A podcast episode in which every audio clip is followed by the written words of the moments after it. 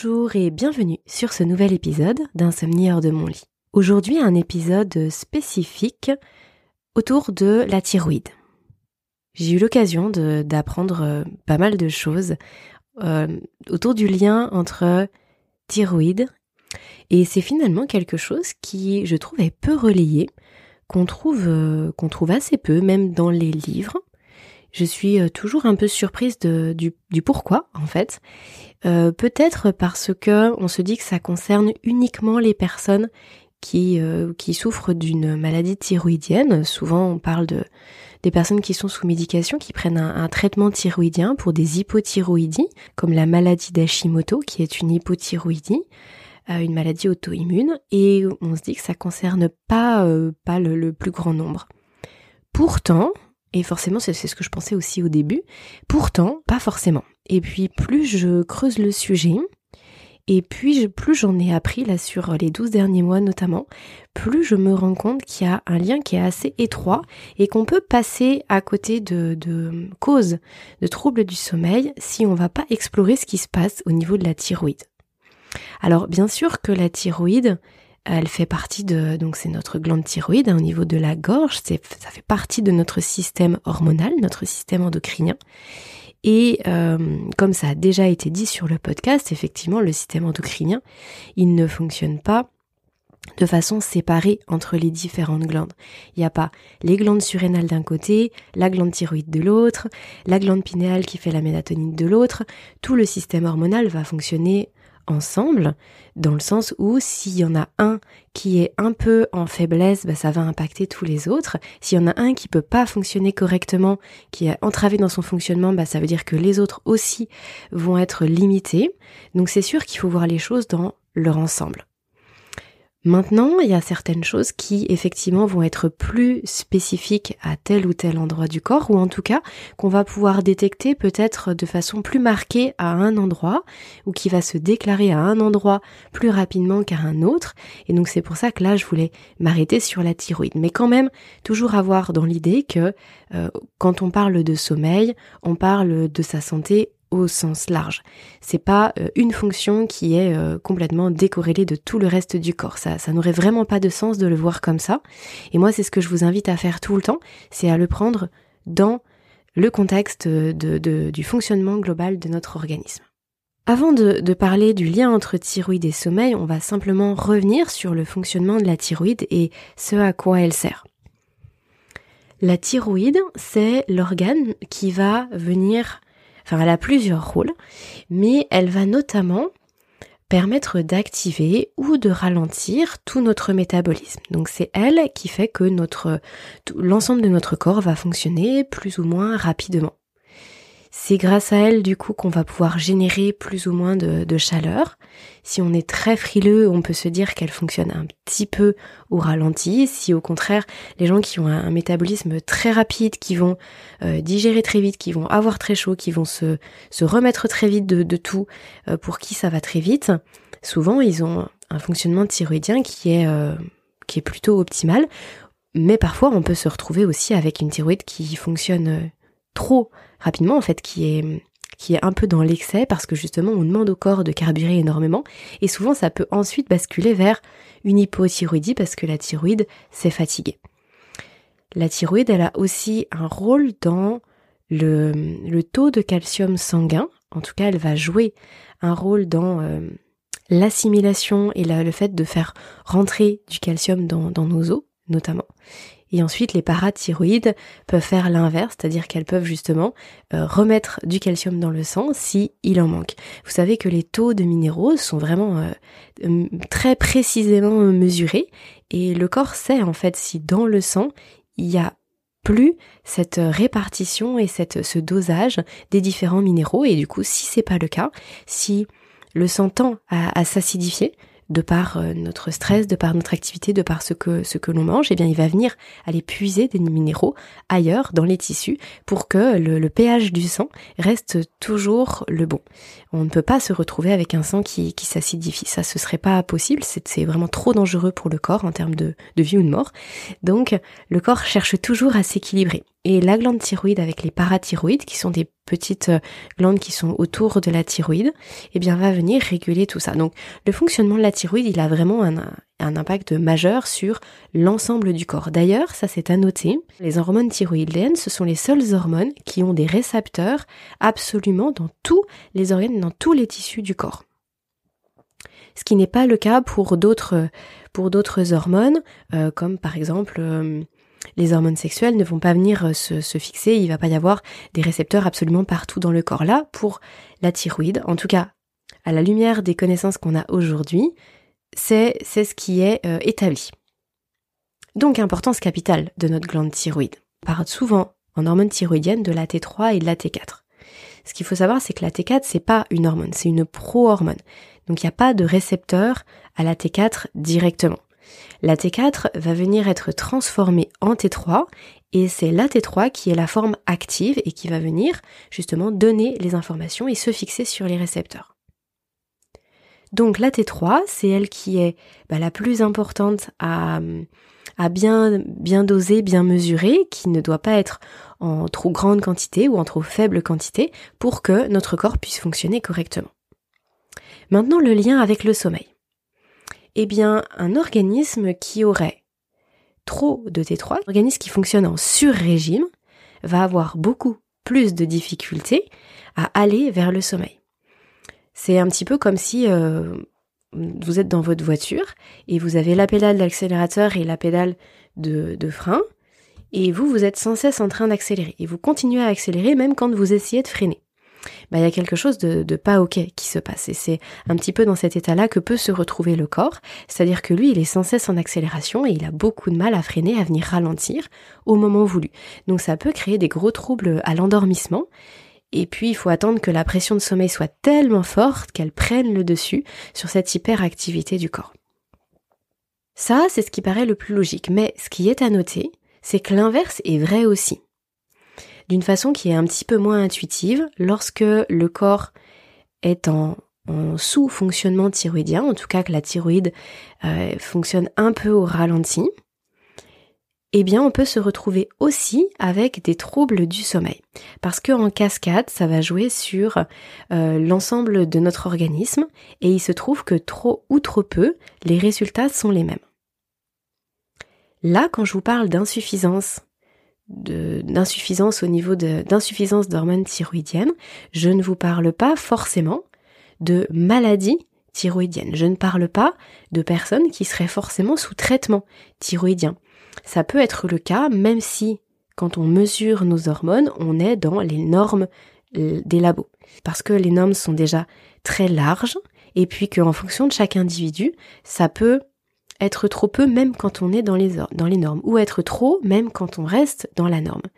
En fait, la norme, elle veut surtout dire que effectivement, on a atteint un stade assez critique, que ce soit en bas ou en haut, et qu'effectivement on peut se retrouver dans une situation de maladie auto-immune et de maladie d'hypothyroïdie comme la maladie d'Hashimoto.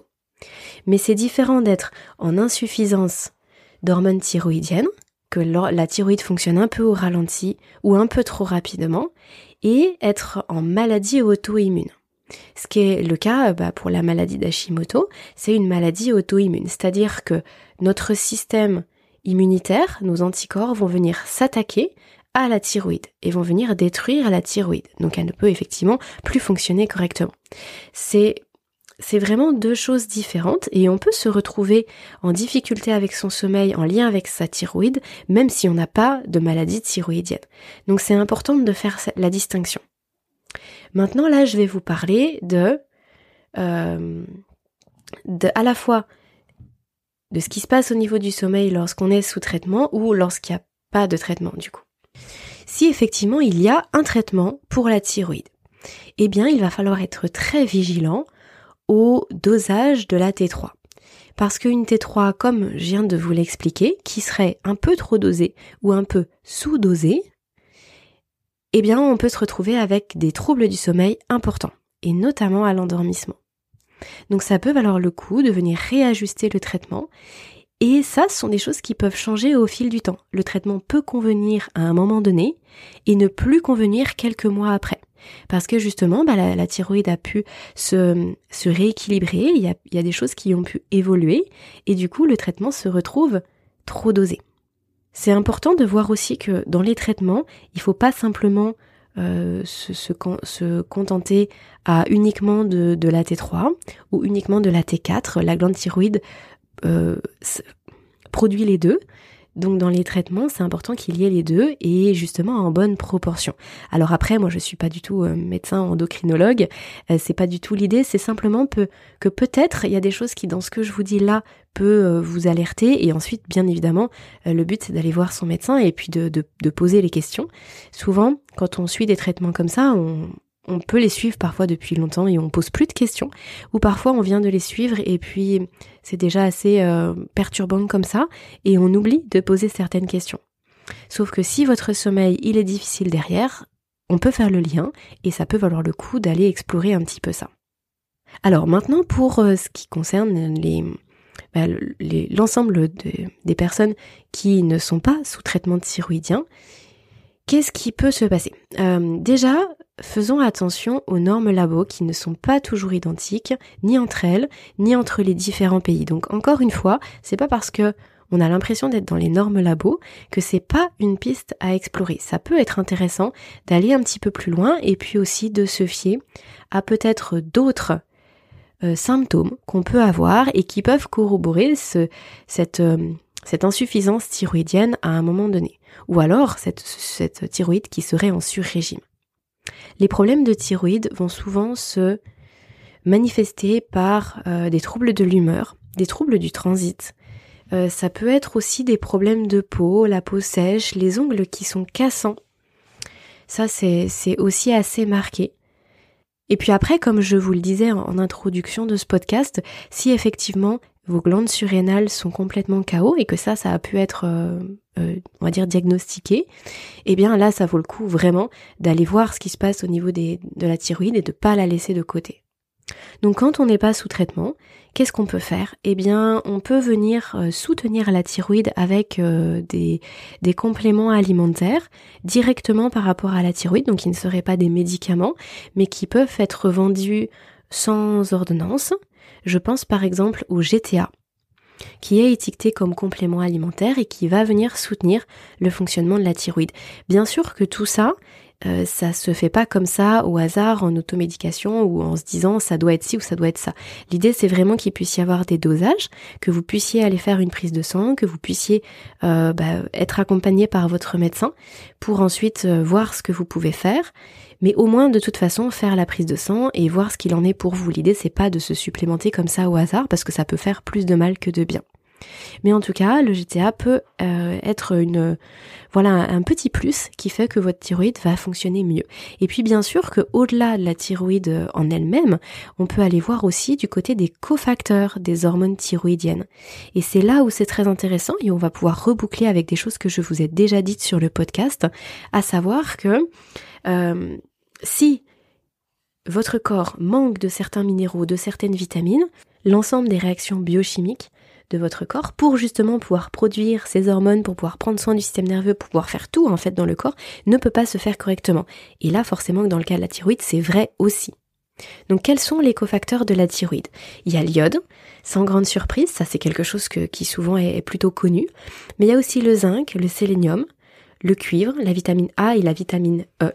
Et on a aussi besoin de fer. Alors c'est pas un, cofacteur direct, mais euh, pour le, bon fonctionnement de la thyroïde, on a besoin de fer. Donc si on manque d'un de ces cofacteurs, ou si on manque de fer, ça peut venir être très difficile pour notre corps d'avoir un fonctionnement thyroïdien normal.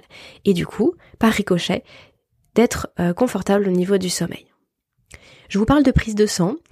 Souvent, de ce, que, je constate à la fois de par mon expérience personnelle parce que j'ai eu pas mal de prises de sang justement quand j'étais euh, un peu en, errance médicale par rapport à mon sommeil.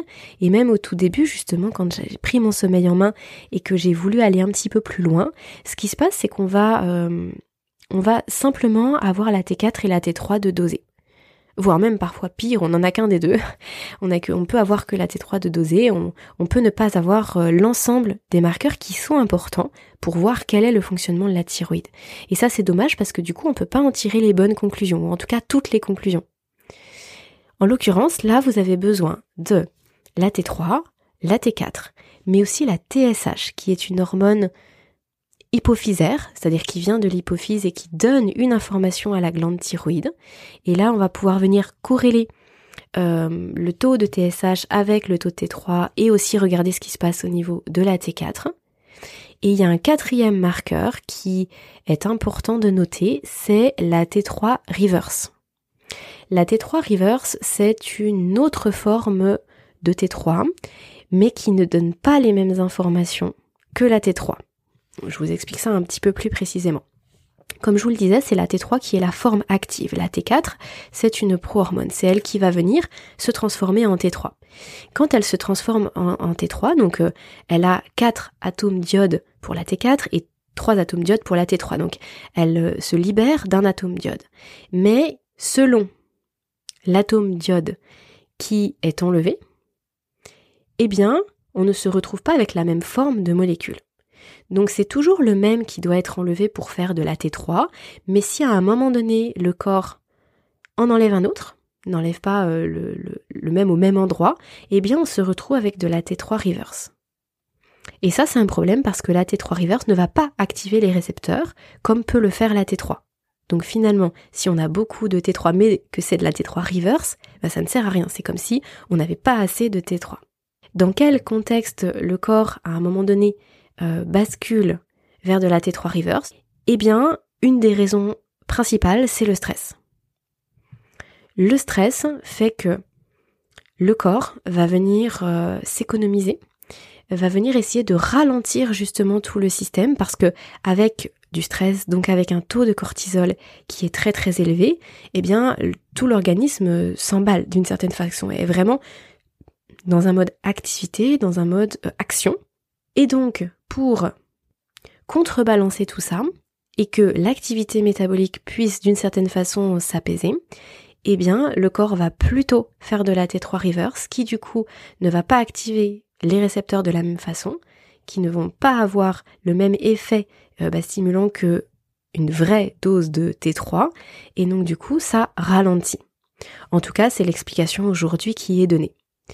Mais si vous êtes en stress chronique, et que vous avez vraiment un, taux de cortisol qui est très très important, eh bien, vous allez vous retrouver avec petit à petit une insuffisance de T3 au profit de la T3 reverse. C'est pour ça que c'est important d'avoir les différents dosages T3, T4, TSH et T3 reverse pour vraiment avoir une photographie euh, complète de ce qui se passe pour vous à un moment donné.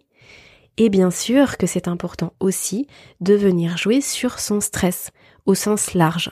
Je rappelle que le stress, ce n'est pas que je me suis euh, disputée avec mon conjoint ou euh, je suis stressée au travail et ça va pas avec mon, mon boss ou mes collègues. Le stress, c'est plus global que ça.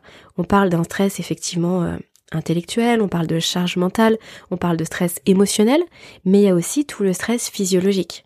D'accord? Si quelque chose dans votre organisme ne se passe pas bien de façon chronique, votre corps est en stress. On a beaucoup parlé du système digestif, mais ça peut être aussi euh, l'ensemble des polluants, ça peut être les métaux lourds, on peut vraiment être intoxiqué aux métaux lourds de façon importante qui va créer un stress assez considérable dans le corps.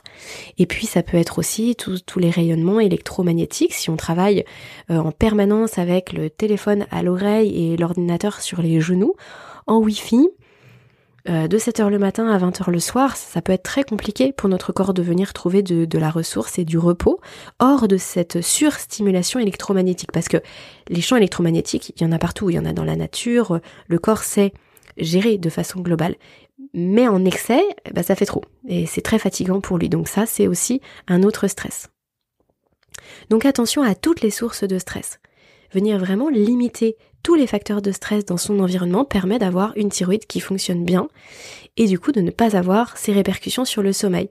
Parce qu'avec le stress, on a du coup la répercussion directe sur le sommeil, du fait d'avoir du mal à, trouver le sommeil euh, dès le départ en fait, avec beaucoup de cogitation parfois, avec le fait d'avoir un taux de cortisol qui peine à baisser le soir, mais aussi petit à petit par ricochet sur la thyroïde qui elle-même va avoir des répercussions similaires sur le sommeil. Euh, finalement, je vous dis tout ça, on, pourrait presque se passer de ce type de, podcast-là, dans le sens où gérer son stress et faire attention à tous les stress de son environnement, c'est vraiment un des piliers fondamentaux. De pouvoir venir travailler sur euh, euh, prendre du recul sur ses émotions, gérer tout son environnement, la façon dont on mange, la mastication, mais aussi ce qu'on met dans l'assiette, la façon dont on digère. En fait, tous les stress vont être vont accentuer, vont générer et accentuer les troubles du sommeil. Mais c'est vrai que ça peut quand même être intéressant de se rendre compte à quel point tout est lié et que parfois c'est une autre porte d'entrée. On, peut euh, attaquer entre guillemets notre problème de sommeil sous différents aspects et puis bah, le fait de prendre conscience que le stress va avoir un impact sur tout dans notre organisme, c'est aussi plus facile et plus motivant pour ensuite venir travailler dessus. Travailler dessus, ça va être euh, faire une activité euh, physique, pas, pas trop intense, mais une activité quotidienne. Ça va être euh, travailler sur ses émotions, ça va être euh, être en contact avec la nature, être aussi dans le lien humain, le lien social de qualité. Ça va être avoir bénéficié de massages, ça va être boire une eau de qualité, manger une nourriture de qualité faire de l'auto-hypnose, de la méditation, de l'acupuncture, de la réflexologie, tout ce qui va pouvoir venir agir sur notre corps et lui permettre d'être bien, tout simplement. Un dernier point par rapport à, la thyroïde et pour revenir sur ce sujet précis, c'est le fait que euh, on peut ne pas être alerté là-dessus parce qu'on a l'impression que on vit de la même façon, par exemple, que euh, les membres de sa famille, que son conjoint, que son frère, que sa sœur, que son, son voisin, ou peu importe, et que finalement, il n'y a pas vraiment de raison que ce soit ça. Je rappelle à nouveau que nous sommes vraiment tous différents. Chez certaines personnes, et on le voit d'un point de vue héréditaire, certaines personnes vont avoir euh, des, troubles de la thyroïde, euh, leurs parents en avaient, leur, grand-mère en avait aussi. Et ça c'est intéressant, parce que du coup c'est que le, terrain familial, il est fragile à ce niveau-là. Donc c'est d'autant plus intéressant d'aller explorer cette piste. Mais parfois, c'est pas du tout le cas. Parfois, on se dit, bah voilà, moi, j'ai jamais personne qui a eu ces soucis-là dans la famille, euh, je mange comme mon conjoint, lui, tout va bien. Oui, mais peut-être que vous, eh bien, vous avez une faiblesse à ce niveau-là. C'est pas forcément parce que euh, vos parents ou vos grands-parents qui a pas eu de symptômes par rapport à ça, qu'ils n'ont pas pu vous transmettre certains gènes qui aujourd'hui rendent votre terrain plus facile, plus fragile. Parce qu'effectivement, il y a quand même une composante génétique dans pas mal de choses. On, en a déjà parlé vis-à-vis du sommeil. On parle de composante génétique par rapport à la plage de sommeil, si on est plutôt du soir, du matin, ou aussi si on est plutôt petit dormeur ou gros dormeur. Mais c'est aussi vrai dans la gestion du stress. Euh, la gestion du stress, on peut avoir un, un terrain un peu plus fragile, que notre système nerveux soit un petit peu plus fragile. Et c'est vrai aussi là, par exemple, par rapport à la thyroïde, au fonctionnement de la thyroïde et du coup à cette, euh, transformation de T4 en T3. Chez certaines personnes, d'un point de vue génomique, ça va être efficace, ça va être optimal. Pour d'autres, ça va l'être nettement moins. Euh, là, tout ce que je vous dis, je fais vraiment écho au travail du docteur Mouton, qui lui euh, parle énormément de génomique dans son travail. Le docteur Mouton, c'est un médecin fonctionnel que euh, j'ai interviewé sur le podcast il y a un peu plus d'un an de cela. Vous pouvez retrouver son, interview euh, peut-être bien en mars 2022 ou en février 2022. Et euh, il a d'ailleurs une chaîne YouTube, il a un site aussi euh, très très éteigné avec énormément d'études scientifiques et, et, voilà, vous pouvez vraiment euh, aller voir son travail, c'est quelque chose de très intéressant d'un point de vue santé global. Mais il parle aussi beaucoup de, du sommeil et il parle aussi de la thyroïde et il met justement en avant le fait que on n'est pas tous égaux et que nos gènes ne vont pas tous s'exprimer de la même façon. Ce qui va permettre pour certaines personnes d'avoir une très, un une très bonne conversion de la T4 en T3, pour d'autres nettement moins, et du coup bah, tout le fonctionnement hormonal s'en trouve euh, euh, modifié. Donc oui, peut-être que votre conjoint n'a pas besoin de, faire quoi que ce soit et que sa thyroïde fonctionne bien avec, euh, avec le peu de poisson qu'il mange par exemple, si je pense à l'iode. ou aux matières grasses. Et puis, vous pas. Et vous, il va falloir que vous veniez bah, soutenir d'autant plus euh, toute cette production de, de, T3, que vous veniez manger plus de poissons, plus de crustacés, plus d'algues, etc. Donc toujours au cas par cas, et si vous avez la possibilité, eh bien euh, faites, euh, faites un test, faites des, faites des prises de sang. Si c'est pas possible, ne vous supplémentez pas au hasard, mais par contre soyez très vigilant avec votre diète. Soyez très vigilant avec ce que à ce que vous allez mettre dans votre assiette parce que c'est ça qui fait la plus grosse différence. C'est à la fois la façon dont vous vivez votre vie, vos habitudes de vie, l'hygiène de vie. Est-ce que vous sortez régulièrement chez vous? Est-ce que vous faites de l'activité? Est-ce que euh, vous entretenez de, bons euh, rapports avec euh, votre famille, votre environnement, enfin avec vos, vos amis, etc. Et puis qu'est-ce que vous mangez? Parce que c'est grâce à ça que votre corps y fonctionne, c'est grâce à tout ce que vous lui amenez, c'est ça, vos ressources principales. Donc vigilance, par rapport à ça, on en revient toujours au même. Euh, là, c'est cette, euh, cette attention et cette conscience portée sur son alimentation et sur son environnement, bah, c'est vraiment la clé. Alors, dit comme ça, ça paraît très simple. En réalité, c'est très complexe, ça peut demander beaucoup de temps, et puis c'est très vaste. Il y a quand même vraiment plein d'aspects à prendre en compte.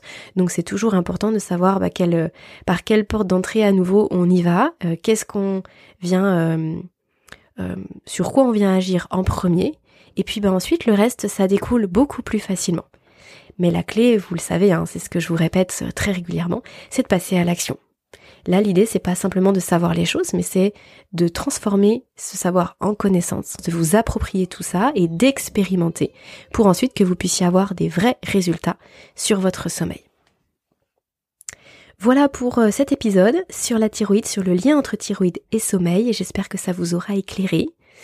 Euh, comme euh, j'ai l'habitude de vous le proposer, notez le podcast, partagez-le. Euh, voilà, c'est vraiment une bonne façon de venir soutenir mon travail. Vous pouvez aussi me suivre sur Instagram.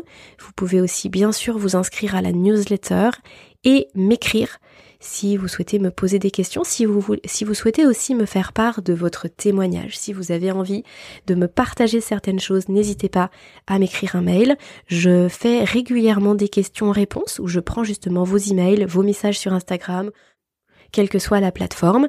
J'y réponds en podcast. Si après, bien sûr, vous ne souhaitez pas que ce soit répondu en podcast, vous me le signalez. Et puis, euh, bah, ça permet comme ça, voilà, de d'avancer et que je puisse euh, vous apporter un maximum d'éclaircissement sur euh, bah, sur les points sombres qui aujourd'hui vous empêchent de dormir. Je vous souhaite à tous une très belle journée. À très vite sur Insomnie hors de mon lit et prenez bien soin de vous.